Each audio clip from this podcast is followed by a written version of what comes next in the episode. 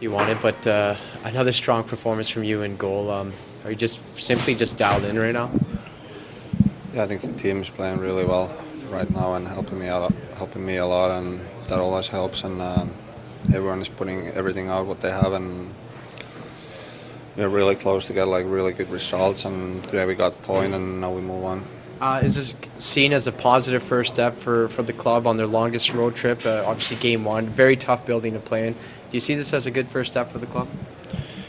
Yeah, of course it's a good step, but we're still we're gonna miss that one point, but we can't get it back anymore. But we have to move on, and uh, there's a lot of positives tonight tonight game, and uh, we have to make sure that we're ready against um, next game. How encouraging is it when you see your top guy uh, in the lineup tonight, Leon Draisaitl, to contribute offensively and also play well on the defensive side of the puck as well?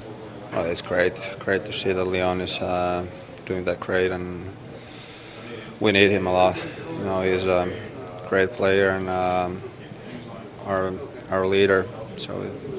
Uh, three of the last four games have been with uh, out captain Connor McDavid. Uh, do you see the, the guys in the locker room stepping up in their roles in, in the absence of 97? I, I, don't know.